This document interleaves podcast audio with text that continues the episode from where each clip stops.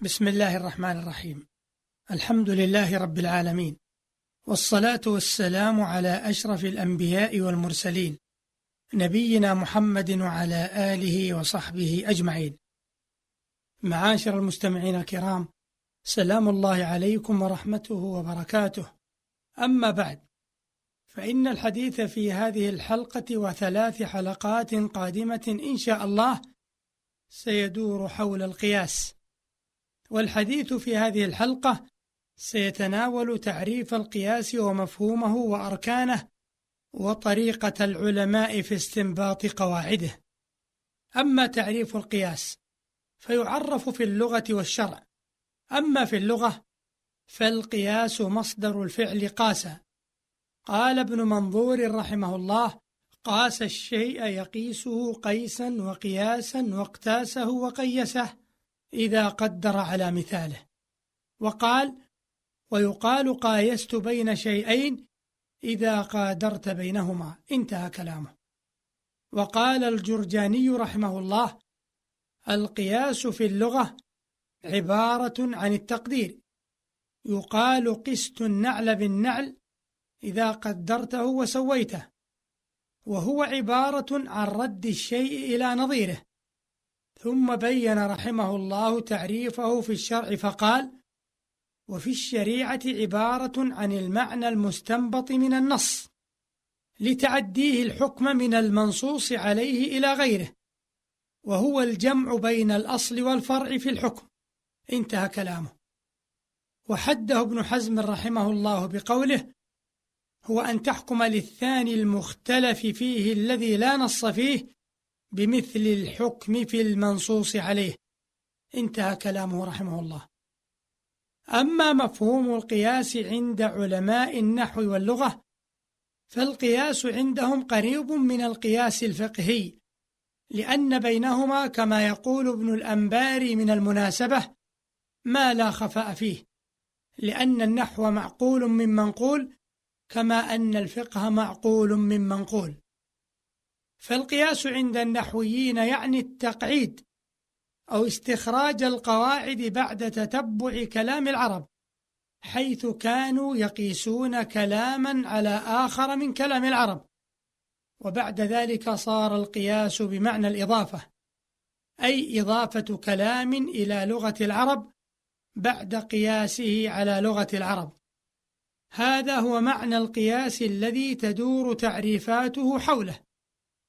قال أبو البركات بن الأنباري رحمه الله القياس هو حمل غير المنقول على المنقول إذا كان في معناه انتهى كلامه. وقيل هو رد الشيء إلى نظيره واكتشاف المجهول من المعلوم.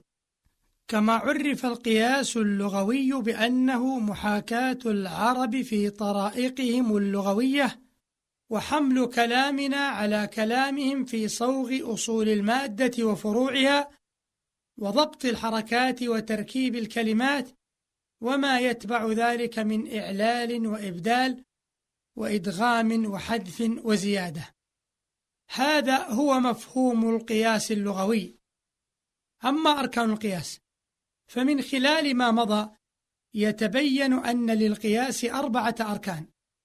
الأول المقيس عليه وهو الأصل المعلوم ويعنون به شيئين. أحدهما المادة اللغوية المنقولة من العرب بطريق السماع والرواية بالمشافهة أو التدوين. وثانيهما القواعد النحوية التي صاغها النحاة من استقراء تلك المادة. الركن الثاني من أركان القياس المقيس وهو الفرع المجهول. وهو ما كان محمولا على كلام العرب. الركن الثالث من أركان القياس الشبه أو العلاقة أو العلة الجامعة وهو ما قدره النحويون من أسباب استحق بموجبها المقيس حكم المقيس عليه. الركن الرابع من أركان القياس الحكم وهو ما يسري على المقيس مما هو في المقيس عليه. فهذه هي أركان القياس. معاشر المستمعين الكرام للعلماء طريقة في استنباط قواعد القياس. فمن الجلي أن العرب لم يصرحوا بعمل القياس في شيء من أحوال الكلم أو نظم الكلام ولكن علماء اللسان يتتبعون موارد كلامهم ويتعرفون أحواله فإذا وجدوا في الكلم نفسها أو تأليفها حالا جرى عليها العرب بحيث يصح أن تكون موضع قدوة استنبطوا منها قاعدة ليقاس على تلك الألفاظ المسموعة أشباهها ونظائرها. وقد يختلفون في صحة القياس لأسباب سيأتي ذكرها في حلقة قادمة إن شاء الله تعالى. وإلى هنا ينتهي وقت هذه الحلقة. والسلام عليكم ورحمة الله وبركاته.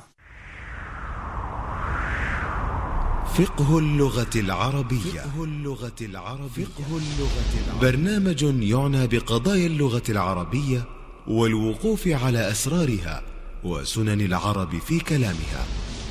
أعدها وقدمها لكم الدكتور محمد بن إبراهيم الحمد. فقه اللغة العربية. فقه اللغة العربية. تنفيذ عبد الكريم بن أحمد المجحد.